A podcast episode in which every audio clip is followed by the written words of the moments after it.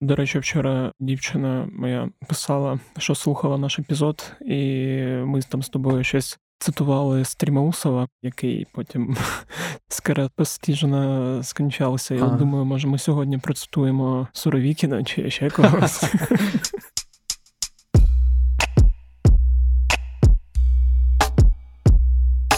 Усім привіт! Мене звуть Федір Попадюк, і це подкаст Кляді питання. Зараз 16.20, четвер, 10 листопада, і я та заступник головного редактора Української правди Євген Бодорацький будемо говорити про новини пов'язані з темою війни, про те, що змінилося за тиждень. Ну і звичайно ж про непрості рішення російського командування, які дуже дуже радісними будуть для мешканців Херсонщини точніше її частини. Женя, привіт. Привіт. Я думаю, головна тема, з якої ми почнемо, і якій ми приділимо більше часу, це якраз буде розмова про Херсон. І про те, як взагалі все це сталося. Мені от якраз подобається, що час від часу буває так, коли ми в попередніх епізодах кажемо про те, що новини в наступних будуть кращими, і через раз, але воно стається. І от я думаю, новина про те, що херсонці зможуть, сподіваюся, скоро повернутися в місто. Не знаю наскільки там все буде готове з точки зору комунальних і всіх цих, бо росіяни там погорбували, дай Боже, і вивезли все, що було не прикручено, і все, що вони змогли відкрутити, то ситуація буде важкою. Давай, я думаю, взагалі почнемо, мабуть, з цих непростих процитуємо їхнього цього Суровікіна рішень. А далі може нагадаємо взагалі всю хронологію від, від захоплення Херсона до того, як ми змогли створити такі умови, що їм довелося, як це вони сказали, здійснити маневр на вигідні рубежі, чи що там було точно. Тут, напевно, якщо говорити про те, що якби трапилось вчора, мається на увазі чисто в публічному просторі, Тобто ця вся картинка, яку намагаються зараз створити росіяни, щоб максимально уникнути тих проблем, які були після відходу з Києва, Чернігова, Сум Харківщин трохи в меншій мірі, а напевно, от якраз з-під Києва, з-під Чернігова, з-під Сум. Власне, таке рішення було подане. Вони його готували. Як ми знаємо, що всередині жовтня буквально його призначили того Суровікіна. Він вже тоді почав говорити про сложне рішення, які доведеться ухвалювати. Я не знаю, як це ну знаєш, типу, це один великий такий пазл, який складався, напевно, ледь не спочатку повномасштабного вторгнення, який призвів по суті до такого рішення. Я поки що не можу там говорити так, знаєш, як в нас вчора всі швидко почали говорити, що все, Херсон звільнили, тому що Херсон ще не звільнили. Ну я в принципі можу пізніше просто проговорити там варіанти, які можуть бути для того, щоб зрозуміти, наскільки там ми через день, через два, через тиждень, через два, коли ми можемо чекати якогось там зрушення. Є і оптимістичний варіант, і песимістичний варіант, є різні варіанти, але тут я напевно підтримую абсолютно заяви наших політиків і військових, які закликають не сильно поспішати. Повністю вірити в те, що говорять росіяни. Росіянам, в принципі, вірити не можна. Тому говорити про те, що вони зовсім покидають вже зараз Херсон, поки що давайте будемо в цьому обережними. Принаймні, от станом на зараз, як ми говоримо про який час, в якому ми розмовляємо, то я буду намагатись трошки обережніше до цього ставитись і не говорити про такі речі, прям знаєш, там в минулому часі, типу, або як якийсь такий вже довершений факт. Угу. Так от, якщо складати той пазл, то власне треба перш за все, напевно, говорити про те, що відхід, відвід військ і все інше, там і рішення по цьому, воно приймалось не в один день, і воно складалось не в один день. І звісно, це знову ж таки повторюючи всім тим нашим гарячим головам, які люблять розповідати, що е, не ми визволяємо, а росіяни самі відходять. Це завжди відбувається виключно через дії противоборствуючої сторони, тобто нас, тобто наших українських ЗСУ, якби не дії наших хлопців і дівчат ЗСУ, то ніхто б нікуди би не відійшов. Це по-перше. По зовсім зовсім перше, навіть тут треба зайти в передісторію, що отака ситуація, яка склалась в Херсоні, вона багато в чому завдячується, напевно, передусім, я маю на увазі не там, що це першочергове, а саме чисто хронологічно. Що передусім, тому що ми не запустили їх за Миколаїв, Вознесенськ і далі там в напрямку омріяної для них Одеси. Це, напевно, один з тих факторів, який просто їх закрив в Херсоні. Тепер поясню докладніше, чому так відбувалось. Тому що коли навесні вони намагались зайти в Миколаїв, коли вони були на околицях Миколаєва, коли вони проходили по суті до Вознесенська навіть, і коли наші ЗСУ вибивали їх звітом, то це був цей перший камінець, який, зрештою, став однією з складових, які загнали росіян в таке по суті скрутне становище, в якому вони опинились в Херсоні. Чому я про це говорю? Херсон це така штука, яка, якщо говорити виключно про мапу військових дій про ландшафти, про все інше, про що ми часто згадуємо, він класний плацдарм для наступу з півдня на Одесу. Власне, цим росіяни користались. Вони дуже хотіли швидко це все пройти, щоб ну, якби, отримати швидку перемогу у випадку Одеси. Власне, коли їх Миколаїв зупинили, то цей чудовий плацдарм для наступу на Одесу він став трошки їм такою невеличкою пасткою. Чому так? Тому що для того, щоб Наступати на Одесу треба мати абсолютно забезпечене велике угрупування військ, яке б дозволило їм рухатись в напрямку Одеси. По-перше, ЗСУ не дали їм висадитись десантом, то що планували точно. Декілька разів я навіть знаю, що пробували, але в них не вийшло. Тобто з Одеської області в них не вийшло заходити. Ну, власне, на Одесу. Після цього знищення Москви та того, як їх вибили з ну, власне, коли їм так, коли їм трошки Чорному морі підбили крилишки, і вони вже там не могли рухатись. Після того, як там придністровські ці дивні заяви з приводу того, що Придністров'я може кудись вступати, хоча там таке угрупування, яке не є такою великою загрозою для українських збройних сил. Після цього всього, власне, Херсон перетворився в таку невеличку пастку. Чому пастку? Тому що коли вони загнали туди багато військ, виявилось, що для забезпечення в тій конфігурації, яка склалась, тобто в тій карті захоплених ними територій, що Херсонський правий берег Дніпра, на який вони по суті висадились, який вони утримували, фактично був від всього великого угрупування російських військ і в Криму, і виходить на лівому березі Дніпра, відрізаний по суті там трьома-чотирма мостами. Про ці мости дуже часто говорили: це Каховська дамба, це Антонівський міст через Дніпро Великий, автомобільний залізнодорожній, і ще Дарівський міст. Коли ось е, стало ясно, що саме ці мости є основним шляхом постачання всього забезпечення цього угрупування, і плюс до того великої території з купою населення, в тому числі і місто Херсон, велике, то виявилось, що вони жодним чином е, не можуть його утримувати, якщо будуть проблеми з цими мостами. Тривалий час ми не могли з цими мостами нічого зробити, але коли з'явились Хаймерс, ми почали методично валити по тим мостам. Ми бачили їхні істерики, ми бачили, що це дії. Понтонні переправи, які вони почали наводити, вони теж свідчили про те, що наша тактика такого методичного перманентного завалювання контрольованим ними мостів була правильною, але понтони це було доволі тимчасове рішення, якщо говорити про те велике угрупування, там яке за різними оцінками було від 20 до 40 тисяч, щоб його утримувати, плюс утримувати велике місто, тим більш в умовах холодів і зими, яка наближається, було доволі проблематично.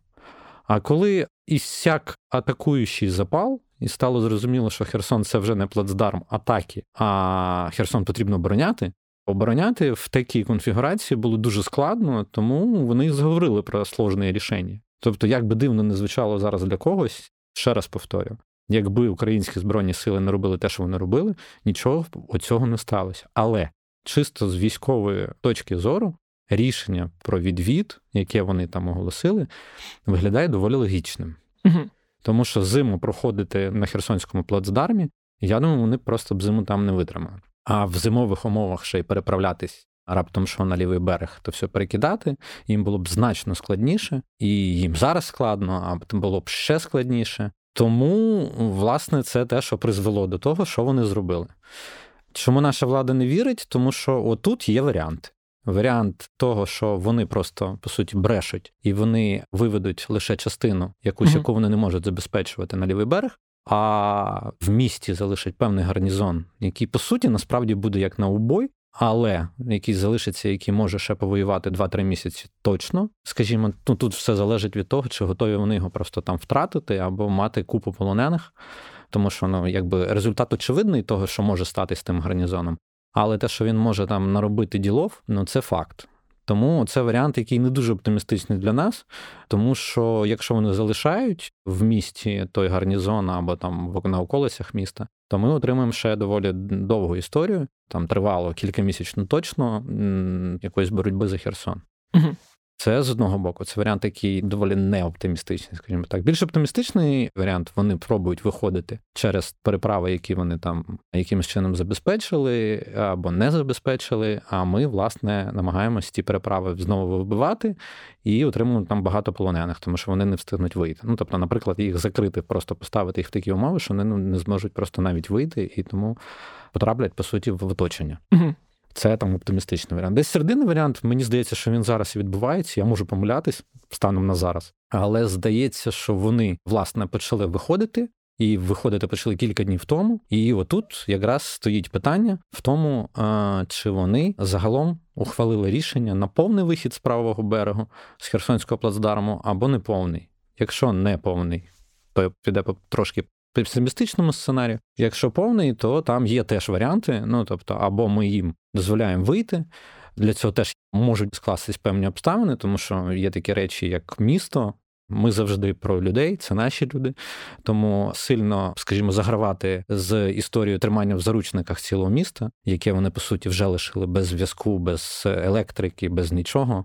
Тобто, вже там кілька днів не можна з Херсоном жодним чином зв'язатись, тому що по суті, як ми бачили, вони все мородерять, все вивозять. Я так розумію, це якщо вони дійсно виходять звідти, все це додатково вони створюють навантаження на нас, на нашу інфраструктуру, та щоб було складніше все це відновлювати. Ну, власне, це в їхньому стилі репертуарі, скажімо так. Тому я думаю, що в залежності від того, по якому сценарію ми підемо, ми можемо побачити там наступні дії їхні і наші. Угу. Вже станом на сьогодні з'являються відео, що ми обережно рухаємося вниз, тому що насправді вони замінували все, що могли. Ну при запланованому відході так і робиться. В них був час. Власне, Снігурівка лишалась їхнім останнім форпостом, який, я так розумію, або він, або вибори в Сполучених Штатах стали от тією точкою, від якої було там, скажімо, відмашка спускатись вниз, тобто південніше скочуватись вниз. І тому от Снігурівка лишалась тим останнім форпостом, таким населеним опорником, який власне валив, от як знаєш, як ми бачили секторально, як в Харківщині валились там, як на Херсонщині ми бачили, коли наші звільнили високопілля, що вони теж спустились доволі низько зразу на кілометрів, там скільки там 10-15 зразу вниз.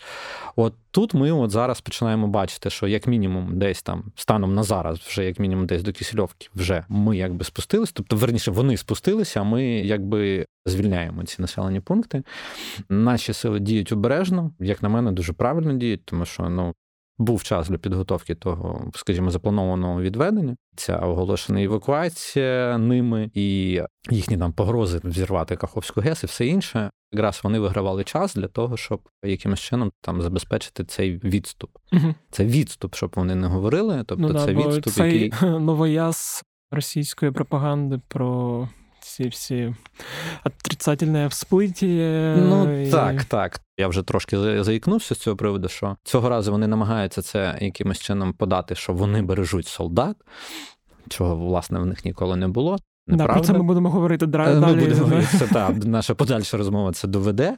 Але власне вони намагаються там, знаєш, якось ну загорнути коротше в красиву якусь обгортку в військовому плані доволі таке не то, що складне рішення, а рішення, яке зовсім випадає з їхньої парадигми їхнього руского міра, русських городов і всього іншого, про що вони говорили от весь цей час, особливо щодо Херсон. Щодо останньої твоєї тези, да, ці історії про Росія здесь навсегда, про які розповідав і Путін, і інші офіційні російські особи, то воно, звісно, трошки смішно, але найбуде.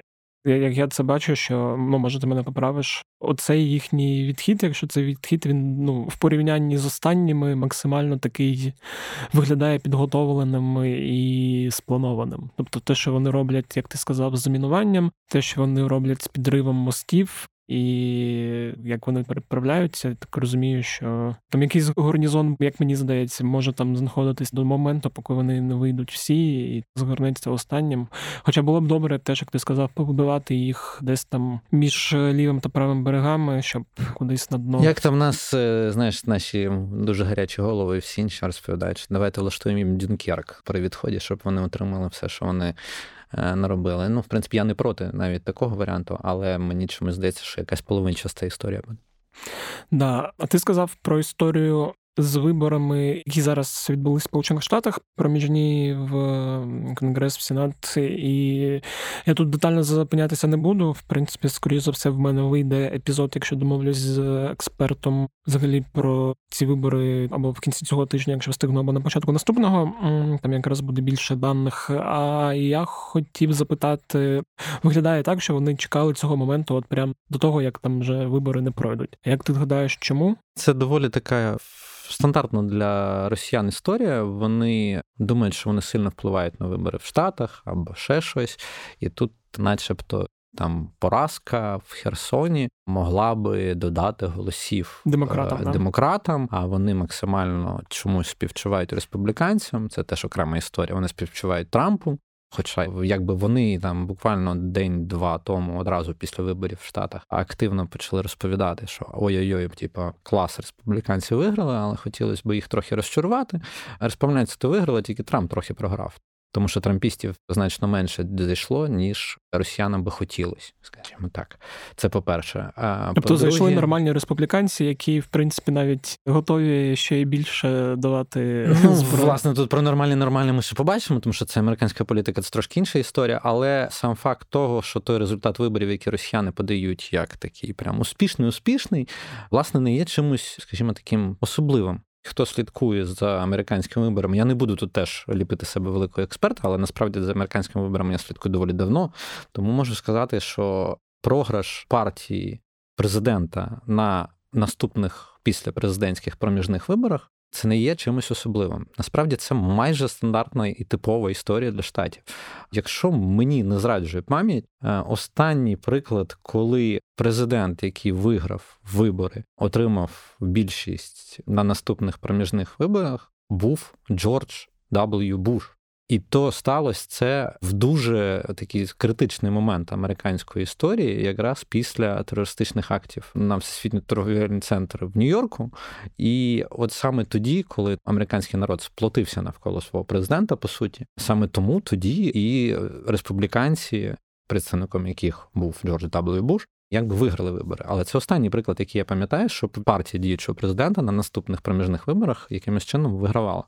Зараз ми побачили доволі стандартну, доволі типову для американської політики історію. Як, до речі, наші колеги з європейської правди писали про ці вибори. Трамп не виграв, Байден не програв. Ну uh-huh. тобто, це якраз історія про те, що нічого такого катастрофічного поки що не трапилось. Да, нам буде складніше, тому що це є такі, знаєш, як це гойдалки. Хоча кілька ще буквально там президентських термінів доволі дивно було це уявити, коли був республіканець Маккейн головний, і республіканці вважали яструбами головними прихильниками України, а демократів там вважали більш обережними і акуратними. Зараз росіяни сприймають це трошки інакше. Так, змінилася американська політика, але я не думаю, що змінилась настільки, що це буде прям досить великою проблемою для нас. uh Я би сказав, що це не те, що проблема, це не проблема, це просто є процеси, які відбуваються в Штатах, які треба якимось чином артикулювати, регулювати.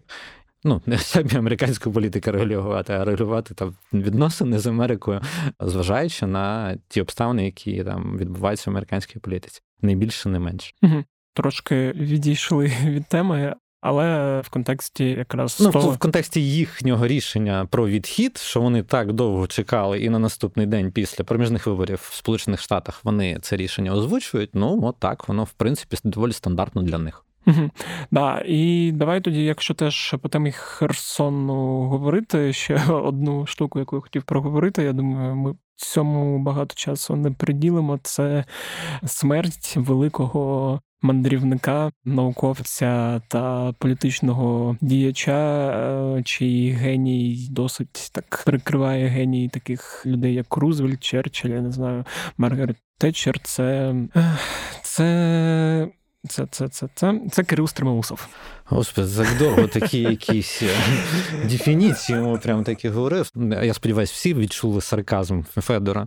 Я б не те, що дуже хотів би про цього божевільного взагалі говорити. Просто от е, це або якесь знову таке співпадіння, коли знаєш ці всі моменти, все ну в один день просто впихуються, коли там головний не знаю, трубодур та оратор захоплення російськими військами Херсона і Херсонщини, от Кирил Стремоусов, який з першого дня розповідав, що тут теж Росія навсігда, який гине в ДТП в останній день, коли Росія заявляє, що вони відходять. Я сподіваюся, що ця тварина разом з Кабзоном буде в якомусь котлі в пеклі дуже сильно довго кипіти. Це вічність хай кипить. Вибачте, вже за такі емоції, але наболіло. Наболіло так. Проте ми не бачили ніяких видимості, якихось трупів чи чогось mm-hmm. іншого. Знаєш, я не схильний до того, що це настільки велика якась особистість для російської пропаганди, щоб його десь ховати, ну, типу, там якимось інсценувати смерть чи щось інше. Але в мене є певні такі відчуття, що те, що трапилося саме в цей день, ледь не ввечері почали показувати машину його, той, хто знає, на чому він їздив в момент окупації, знають цей бронєвічок, по суті, знаєш, і коли його показують ледь не. Якимось таким, не те, що там фрагментарним, то я собі навіть не уявляю, що там могло статися, і яким чином могло статися. Але я зовсім не здивуюся, якщо це вся історія просто з розряду тих, що все вже не потрібен, і це дуже в стилі ФСБ. Угу. Ясно, в мене немає ніяких доказів і ми навряд чи їх отримуємо. Але це от прям би мене взагалі б не здивувало, що ця його там не знаю смерть в ДТП, щоб вона виявилась зовсім не випадково. Да, ну був, немає і хрен з ним. Ну, ще останнє останнє теж по Херсону хотів там сказати. Цікаво було читати, коли там на одному з російських медіа, за якими я час від часу спостерігаю, з'явилися методички за кілька днів до вчорашніх подій про те, як офіційний Кремль буде заявляти про те, як російські пропагандисти мають все це описувати у своїх змі. І там, до речі, знову ж ці всі дивні історії про берегти російських солдатів і всяке таке інше. Але там, здається, з посиланням на джерела якраз було, що, типу, таким чином Кремль запрошує до перемовин Україну. Типу, вже з доброї волі і. Ні, ну власне мені сподобалася Захарова, яка сказала, що як це в сложившихся условиях. Я думаю, в сложившихся условиях, да. Ну тобто, це знаєш, е, я навіть коли. Її заява була, я б не стримався, тому що якби ми мусимо тримати себе трошки в руках, але я в спілкуванні з новинарями нашими сказав: Напишіть заголовок, що після новин з Херсонщини в Кремлі заскавчали про перемир'я. Ну для мене це так і виглядає. Тобто їм максимально треба взяти якусь передишку. На жаль, вона їм буде дана, скоріш за все, трошки враховуючи погодні умови і зиму, яка дуже близько. Але те, що вони її прям запрошують і молять про неї. По суті, от саме зараз, в тих умовах, в яких їх загнало наше ЗСУ, воно доволі показове. Угу. Вони давно про це говорять, про переговори, але саме щоб от так, знаєш, інколи поміж рядків хтось читає, а тут навіть не поміж рядків, тут просто треба було Прямим дивитись той вираз обличчя і, власне, читати ці слова, які сказані. Раніше вони про щось інше говорили, зараз тупо прохають про перемовини. Але всі ми розуміємо прекрасно, що з Росією ні в що вірити не можна щоб вони не говорили. Тому їм перемовини потрібні виключно для того, щоб взяти паузу, наростити е, сили, видихнути, накопичити нові сили і знову піти в наступ. Вони так живуть. Добре, що наші офіційні органи, там починаючи з офісу президента і самого президента, закінчуючи генштабом, все це чудово розуміють і досить добре артикулюють. Хоча в якийсь момент, я думаю, треба буде поговорити, я не знаю, з тобою чи не з тобою про взагалі оці новини цього тижня, коли, типу, президент США Джо Байден якось передає сигнали про те, що Україна не має відмовлятися від перемовин, начебто там спочатку, щоб європейці, африканці та інший світ Латинської Америки не лякався, що Україна недоговороспособна, і потім ці історії, що після Херсону треба буде взяти паузу. Тобто, все це таке, поки що його трошки мало, щоб робити якісь висновки. А висновки наперед робити не хочеться, тому я думаю, тиждень ще почекаємо, і може буде епізод і на цю тему. Давай рухатись далі. І я хотів запитати про ситуацію на інших фронтах. Особливо цікавить це, що відбувається зараз в районі Бахмуту, в районі Углідару, в районі Павлівки, бо там новини є різні, як я розумію, трошки неприємні для нас. Не знаю, щоб там прямо погані наговорити, так і хороші для нас, особливо в контексті великої кількості покладених там мобіків, десантників, чи хто вони там, і цієї паніки, яка зараз підіймається в тилах про те, що кинули, вбили, і все таке. Хотів би трошки заспокоїти всіх, хто нас чує. Ми не говоримо про неприємні новини на Донбасі. Ми говоримо про те, що це дуже неприємна новина в плані того, що вони масово наступають. Приємні новини в тому, що ми відбиваємось, але власне всі повинні розуміти, що це великі сили, і з нашого боку для відбиття атак це доволі складна історія. Тому тут треба бути акуратними, сильно проговорювати, що там відбувається, теж ну, немає особливого сенсу в плані, окрім того, що потрапляє в публічний простір якимось тим чи іншим чином. Власне, вперше ми зараз з тобою будемо говорити так багато про Вугледар, тому що перед нашою розмовою я багато від кого чув. Якраз питання про те, що чому Вугледар? Ну тобто, чому раптом вони поперли на Вугледар так в лобову, по суті, і для чого їм важливий Вугледар? Вугледар, сам Павлівка, яка знаходиться південніше Вугледару, це важливо їм передусім, якщо ви подивитесь на таку історію, яка називається Керченський міст. Я розумію, що вам на карті здається, що це дуже далеко мало пов'язані речі, але я спробую зараз якось акуратно і більш там, скажімо так, компактно пояснити, про що йде мова. Коли з Керченським мостом сталося те, що сталося, і стало очевидно, що росіяни не зможуть його привести в той вигляд і в ту пропускну здатність, яка була до такого, скажімо так, в подарунку Путіну на день народження, який стався з Керченським мостом, їм власне стало доволі тяжко складно забезпечувати своє угрупування на півдні України. Тому що в основному постачання і забезпечення його відбувалось через Крим, тобто через Керченський міст, через залізнодорожне полотно Керченського мосту і так далі, якщо так сильно не заглиблюватись в населені пункти, по яким це все відбувалось. Коли трапилось те, що трапилось з Керченським мостом, в них виникла проблема, тому що залізнодорожне полотно і автомобільний перехід, оці всі їхні це секції, які вони браво намагаються репортувати, що все скоро-скоро. Але як показують найоптимістичніші оцінки, то ця історія буде як мінімум до весни 2023 року для них триматись. Угу. Тому Керченський міст є не тим вже таким прекрасним чудовим коридором транспортним для забезпечення військ, яким він був. В цих умовах доволі логічно виглядає, що вони дуже хочуть якимось чином відновити таке транспортно-логістичне сполучення через Донецьку область. По суті, через Донецьку, Запорізьку, щоб якимось чином забезпечувати угрупування, яке знаходиться на півдні України. Як ми розуміємо, що забезпечувати автомобільними шляхами доволі складно, їм дуже важлива залізна дорога. Залізна дорога дуже важливу роль в цьому відіграє. Оцей малюнок карти хотів би вас до нього повернути і подивитись на карту залізнодорожних шляхів, які все ще є, або були, або можна відновити. І отут ми доходимо до залізнодорожного такого відтинку, який називається Волноваха, Камиш-Заря, Федоровка і Каховка. Саме ця залізна дорога виглядає для них найпривабливішим варіантом, по якому вони б хотіли дуже сильно забезпечувати своє групування на півдні України. І ось тут Просто є одна невеличка проблема. Невеличкою проблемою є достріл української артилерії. І оцей достріл артилерії на напрямку по можливому саме цьому залізнодорожному сполученню, він чітко, якщо ви порахуєте і подивитесь, скільки від Вугледару, там, скажімо, до Волновахи, або північно-східніший Вугледара є такий населений пункт, як Новомихайлівка. Та? І якщо з нього ви просто спробуєте прорахувати, там, подивитись в Гуглі або на якихось спеціалізованих картах, скільки до цього відтинку, то ви побачите, що там в районі 25 кілометрів. 25 кілометрів це момент дострілу української артилерії. uh І саме тому їм дуже важливо, скажімо, не так захопити Вугледар, а щоб ми з нього зникли. Тобто тут питання в тому, що контроль над Вугледаром їм потрібен набагато більш такої глобальної цілі. І от саме тому Вугледар зараз важливий так само і нам. Тому що, по суті, якщо ми входимо в осінньо-зимовий період військовий, то такого подарунку їм давати, звісно, не можна. Хоча це доволі складна історія для того, щоб втримати Вугледар. Але як показує історія якраз більш північнішого Бахмуту, якщо правильно організувати оборону, то їм буде дуже складно.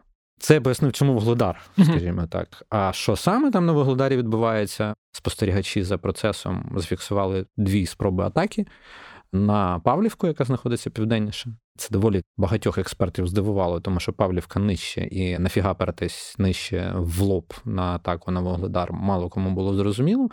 І, власне, вони отримали те, що й мали отримати. У них тупо купу народу полягло. От всі ці скачки, того, що ви бачили в статистиці від генштабу нашого, це фактично все саме на тому напрямку було. Ну, скажімо, там, на Сватівському і на Бахмутському. Угу. Менше на Бахмутському, тому що на Бахмутському більш-менш вона типова ситуація, яка і була. Тобто вони потроху-потроху намагаються щось рухатись, потім наші потроху-потроху щось знову відкусують, і воно якось так більш-менш стабільно. Причому я це називаю історія стабільно складна. Вуглетара просто з'явився доволі зараз. Не те, щоб несподівано, але просто останнім часом про нього більше заговорили. Тому, напевно, треба було пояснення про Вугледар, чому і як. Вони пішли на Павлівку, там були їхні морпіхи разом з мобіками їхніми, чи чмобіками, як їх називають. Я не люблю таких речей. Теж, Хай до мене вже я до речі, теж тон, не, типу, не фанат. е, Простять коли... наші слухачі, тому що ну для мене типу недооцінка супротивника це одна з тих історій, яка дуже часто вводить в оману дуже багатьох людей. Да, Росія тут яскравий приклад. Власне, якби вони так не ставились, то можливо б явно поганого для них ефекту несподіванки не було б. Так от, я б не хотів, щоб ми так ставились. Я хотів би, щоб ми розуміли, що це як мінімум дуже велика армія, ну і плюс достатньо озброєна. І ще вчиться на своїх помилках, і вчиться і на своїх помилках, нас. так само, як і ми. Вона вчиться на своїх помилках в цій війні, починає ставитись набагато серйозніше до нас враховуючи наші успіхи. Тому просто давай повернемося і скажемо, що йшли морпехи з їхніми мобіками, і от вони і згоріли. Там, і згоріли. Так. Як тобто, той відомий відмідь. Тобто вони згоріли, вони йшли з півдня, потім почали йти зі сходу Вугледара. Ну тобто, коротше, вони починають е, активні наступальні дії в районі Вугледару. І я думаю, що ця точка на певний час з'явиться в наших всіх зведеннях. Uh-huh. Ну там, скажімо, достатньо часто буде в них фігурувати. Бахмутський напрямок, в принципі, я як би сказав, що історія, типу, туди-сюди. Ці вагнерівці і компанія, вони там, напевно, одні з найбільш підготовлених для таких дій. Тому сам факт того, що ми ще там стоїмо, є дуже показовим. А от якщо брати вище, там, де, от, як росіяни люблять казати, туман війни, та? от це все, що відбувалось майже весь тиждень, в нашому просторі майже цього не було, тому що uh-huh. Генштаб просить помовчати трохи. Але сама логіка того, що там відбувається, ми бачили просто великі істерики в російських соцмережах, медіа, і де ми тільки його не бачили. Ну, ці так звані воєнкори, да, які е, там ще поділилися, я так розумію, між собою, особливо в контексті цієї великої кількості загиблих і того, що там вже почали видання російські писати про там 500 людей, які просто я за якусь одну ніч полягли. Потім ці всі родичі, які почали казати, що там нікого не залишилося, і це цікаво було спостерігати. Ну, що сталося перше? Це в російських соцмережах і в медіа почали активно розганяти історію, що на Сватівському напрямку погнали чи то в атаку, чи то в оборону. Як знаєш, в моєму розумінні вони самі не зрозуміли, куди вони йдуть, чи то в атаку, чи вони обороняються. Але сам факт того, що ми можемо говорити, ну там, звісно, не підготовані ці мобілізовані з істериками, з всім іншим. Там космічні цифри озвучували, що типу нас пішло 560, повернулось 29 і всяке таке. Я не думаю, що аж так.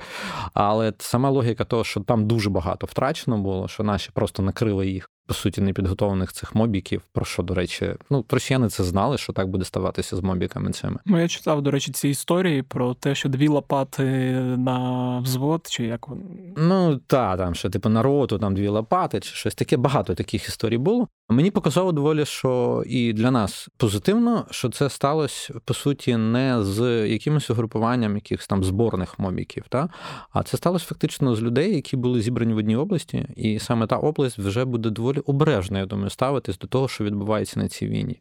Майже всі оці мобіки, які там полягли, яких наші там поклали на Сватівському напрямку, майже всі вони були з Воронежської області.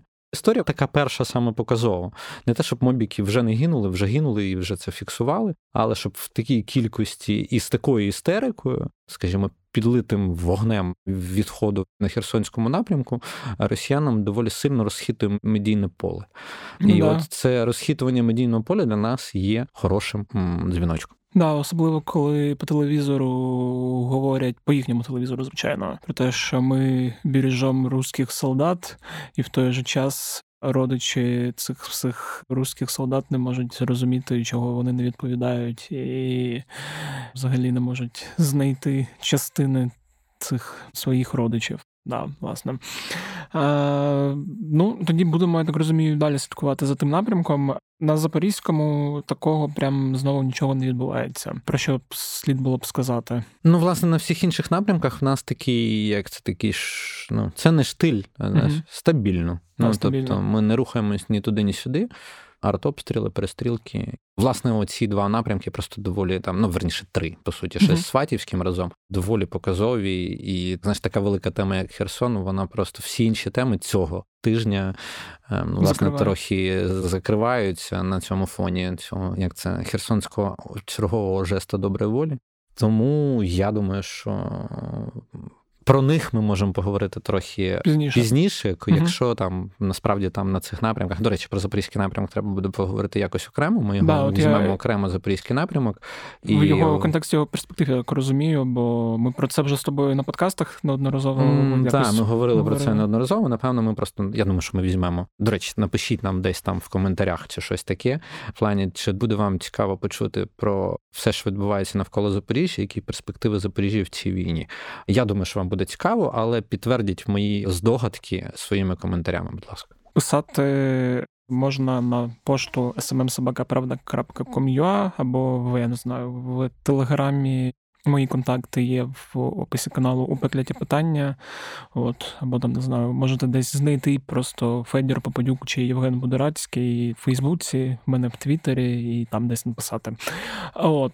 І давай тоді фінально закінчимо нашою улюбленою Білорусію, що там змінилося за цей тиждень. Бо, як ми минулого тижня власне говорили, спостерігається певне перекидання військ додаткових туди з Росії в Білорусь. Там спостерігаються якісь історії з вивозом. Не знаю, всю техніку вони вивезли білоруську чи ще ні. Якщо так коротко, ще ні не вивезли, але власне те, чого я довго очікував, трапилось, і е, дуже дивно, що воно так довго чекали. Вони почали, скажімо так, більш прискіпливіше ставитися до своїх залізних доріг і спостереженням за ними. Е, да, Лукашенка видав окремий там, чи то наказ, чи як це в них там в Білорусі називається, боюсь промахнутись, та що на залізних дорогах цивільному населенню не можна фотографувати, посилення їх охорони і всього іншого. Ну це головне, що напевно трапилось таке, що прям щоб дуже показово. Вони максимально хочуть приховати те, що відбувається на залізних дорогах, в плані, що катається по їх залізним дорогам туди-сюди з військової техніки. Вони не хочуть, напевно, тих новин і тих спостережень, які весь цей час були, тобто що там білоруські гаюни і інші спостерігачі розповідали про рух військової техніки, і, е, власне, зараз вони вирішили за цю історію взятись і намагатись якимось чином її прикрутити. Угу. Чи вийде у них, ми, звісно, далі побачимо. Я не знаю, як це там відбувається. Це ж, по суті, такий, знаєш, як це рух спротиву, такий прихований, та наскільки він розгалужений, і наскільки він там реальний, і чи це його не лякає представників цього руху. Оце ми побачимо. Але, власне, то, що сам факт того, що вони намагаються приховати оце приміщення техніки, для того, щоб не було видно, хто куди і за що їде. З того, що іншого трапилось, хоча, як на мене, це основне, тому що ці наші розмови поки що на рівні, типу, нападе, не нападе, поки вони в тому самому стані і перебувають. Що всі місяці війни тобто після всі вторгнення? місяці ми дивимося на це доволі обережно, але у всі очі. Угу. Я анонсую для того, щоб потім собі дедлайни не зірвати. Мені тут якби попросили описати, що таке білоруська армія в тексті, і я думаю, що можливо ми з тобою ще проговоримо це окремо, коли цей текст, текст вийде. Домовились.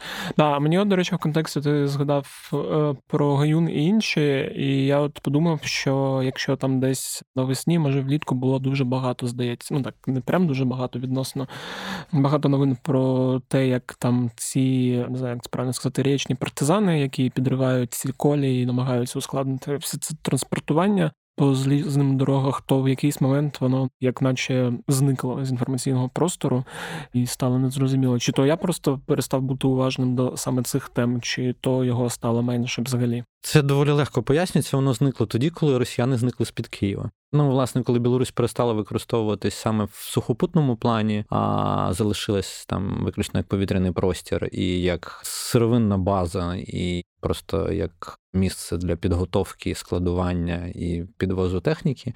Коли це стало, вони стали якимось таким повним тилом росіян, тилом забезпечення, але не сухопутною, скажімо, а всієї там армії в якомусь такому плані російської то тоді ця історія трохи перетихла. Ну, власне, і саджали там тих людей деяких. Тому я думаю, що тоді історія притихла у зв'язку з тим, що сухопутна операція російських військ під Києвом і на півночі України просто захлинулась і. Напевно, білоруси відчули потребу прикрутити цю історію. Тобто, це для них, напевно, було більш показово. Зрозуміло, ну, в принципі, да. Звучить е, логічно. Окей, тоді думаю, на цьому будемо завершувати з тобою нашу розмову. Дуже дякую, як завжди, за змістовний е, та чіткий аналіз та чітку доповідь. Знову, як завжди, сподіваюся, що наступного тижня будуть ще якісь приємні новини. Ми Стрімусова цитували, давай ще раз його процитуємо. А ожидаємо ще більш сложних рішень. Да, сподіваюся, що те, що складні рішення для них будуть е, веселими і добрими новинами для нас. Дякую, Женя.